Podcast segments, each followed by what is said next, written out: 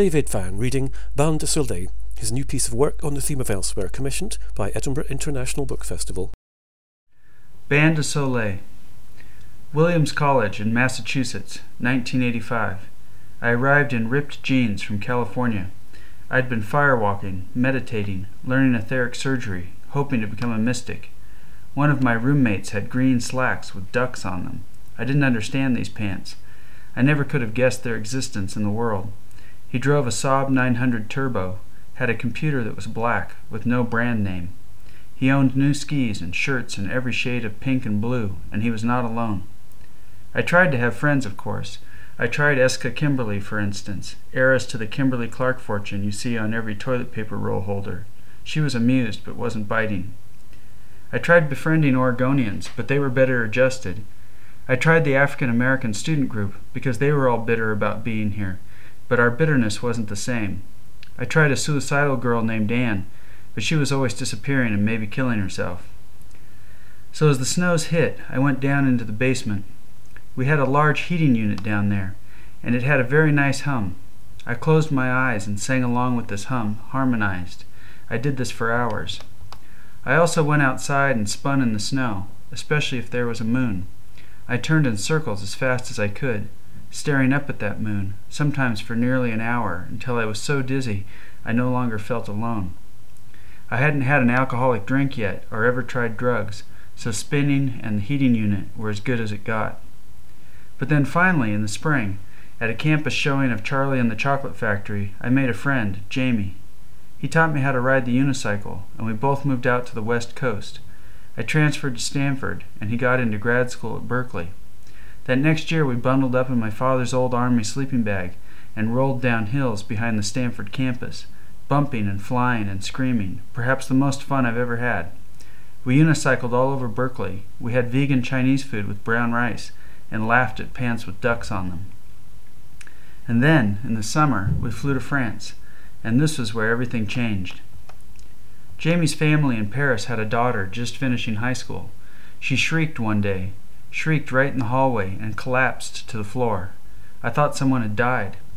But it was only her boyfriend breaking up with her. She screamed and howled all night, unending. I do mean that, at least twelve hours non-stop. She was ready to chew off her own leg. The pain she felt was vicious and animal. She banged her forehead against the floor until her mother held her back. I didn't know how to respond, and no one was looking for my response anyway. I was becoming a loner again. Jamie was busy with his family, and I had bronchitis, was sleepy all the time, had no energy. I wanted to play my guitar, but it wasn't allowed in the apartment because of thin walls, was illegal on the street without a permit, and when I sat in the grass in the park, I found out that was illegal too. So I sat in the bedroom alone and just held it. My arms were around something at least. I felt a bit pathetic. I had never studied French, and Jamie's family spoke to me in English only to say things like, You poor American boy, you have never tasted real mayonnaise. They found me extremely annoying, mostly because I whistled too much for the first day or two. I had always been a whistler, but most people don't like a whistler. All my years of hunting as a kid, hiking for 10 or 12 hours with a gun and a dog, I had whistled. And I could do two tones at the same time, songs and harmony. I had dreams of becoming the first two tone blues whistler. I had once gotten a third tone to come in, a low liquid, but that had happened only once, and no one ever believes me. I'm not sure how it happened, but Jamie dumped me. He realized he was gay and left me for a guy named Duncan. I never met Duncan, but apparently he was British and promised a wider world. So I went to Quiberon in Brittany because it was far from Paris. I took a ferry out to some island and pitched my tent on a bare headland. Short wild grasses turned brown in the sun, small wildflowers holding their own. It was a beautiful island, but the summer sun was intense, and there was no shade, not a single tree. I didn't have sunscreen or a hat. I tried sitting in my tent, but it was an oven. So I went to town to buy sunscreen, a one street village. My forehead and nose and neck stung, even my arms and legs. I was fully lobstered. No signs that I could read, but I found a store finally, a low roofed affair with no lights inside, very dark after the glare. I needed sunglasses also. I had left for this trip woefully unprepared. Wooden shelves, a very small store, and I looked at each item but found nothing that looked like sunscreen. No hat, no sunglasses. inflatable beach balls, towels, food, wine, bread. I grabbed a jar of cornichons, my fondest memory from Paris. I waited in line, and when I made it to the counter, everyone waited. Une baguette, I asked. And then I trotted out the one sentence I had in French. Je voudrais un pain au raisin, s'il vous plaît. I would like some raisin bread, please. I had to repeat it, but then the raisin bread was handed over. Sunscreen? I asked in English. Blank looks all around, and some sense of impatience. Sunscreen? I asked again. Hmm, I said. I was desperate. And then I remembered a brand of sunscreen in the U.S., Bain de Soleil. So I stroked my cheek, leaned in close, and said, Bain de Soleil. The woman behind the counter took a step back. I looked around at the other customers. I stroked my burnt cheek for them, said Bain de Soleil, Bain de Soleil. They looked at the ground. Bath of the sun, or sun bath. That's what I was actually saying. So perhaps it seemed I was recommending this, showing off my burn. Or maybe it seemed I was explaining my mental state or even that I wanted someone to give me a sun bath. I just kept saying it like a madman.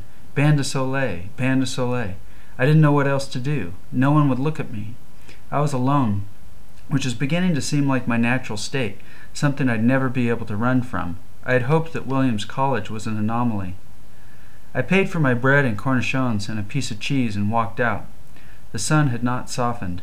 I walked up and down that village looking for any other store, but I found none. Dirt street, no cars, access only by ferry. I returned to the store. Cautious looks as I entered. They may have thought I would try to return the cheese, or a nod on baguette. I was wearing only a t shirt and shorts, and hadn't showered in several days. Even I felt a little suspicious of me. I looked around more earnestly for a hat, and what I found was an umbrella. An unlikely item in a place that hadn't seen rain for a thousand years, but I was grateful.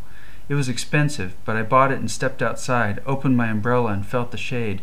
The sting was gone. I was happy for the first time in several days. I felt that my life was turning around. I walked out of that village back onto the headland, but I had attracted a following. A group of a dozen boys a few years younger than me. They followed about fifty feet behind, and they were laughing. You pretty American boy, they said, and they all pretended to carry umbrellas.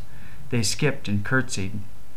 They followed me onto a barren headland where there was only my tent, and I began to feel afraid. There was an edge to these boys. If I said anything, they would attack me, I believed. They were looking for a reason. And so I went to my tent, zipped myself inside, baked in my oven, and hoped they would leave me alone. They catcalled for a long time, and they came up and kicked my tent, batted at the top of it with their hands. They pulled out the stakes and let it collapse on me, but they stopped there. They didn't beat me, though they could have easily, with no one else around and the tent a kind of net around me. I sat there afraid and sweating, and waited until there was no longer any sound of the boys. Their voices and steps faded away into the distance, and then I waited some more. I cried because I felt tremendously sorry for myself. I cried for Jamie, too, because he had been my best friend and I would not see him again. I just didn't understand any of it. I thought of that girl and Jamie's family how she banged her head against the floor over and over. I had never been in love, and I didn't want to be in love if it meant that. I didn't understand how Jamie could just leave me, and I wondered whether I had been more a romantic interest for him than a friend. There had been nights he had played a game, pulling the blanket and sheets off of me. I had laughed so hard my hands went weak, and I couldn't resist. He'd start at one corner and just pull the blanket inch by inch, and when the blanket was gone, he'd pull the top sheet, and when that was gone, the fitted sheet, until I was left alone on my bare mattress, laughing. I had loved that game, and it had never felt sexual to me, but in retrospect, it was a game that involved a bed and making me naked in a way. I wanted to talk with Jamie at least one time to find out his side of the story, and I didn't understand why we couldn't still be friends. Is there room for only one? If so, then that was the worst part about love. I found the zipper and emerged from the tent. No sign of any other person. Only a light breeze, the sun a bit lower now. I was soaked in sweat and dizzy. I drove in the stakes again, took my umbrella, and went for a hike along the headlands. The jellyfish had come in. They were everywhere, choking the water, making swimming impossible. This promised to last for weeks. I would not be going farther than the beach. They were orange red warning lights, populating every slow rolling wave. The water cool, I was sure, and so much calmer than California. I wanted to swim, but there would be no swimming. I kept looking over my shoulder. I wondered whether the boys might come back at night. I imagined baseball bats, and so I waited for darkness, and then I walked without a flashlight and moved my tent far away to a small fold between headlands, a place to hide, an outsider, and I hoped that this would not become my life.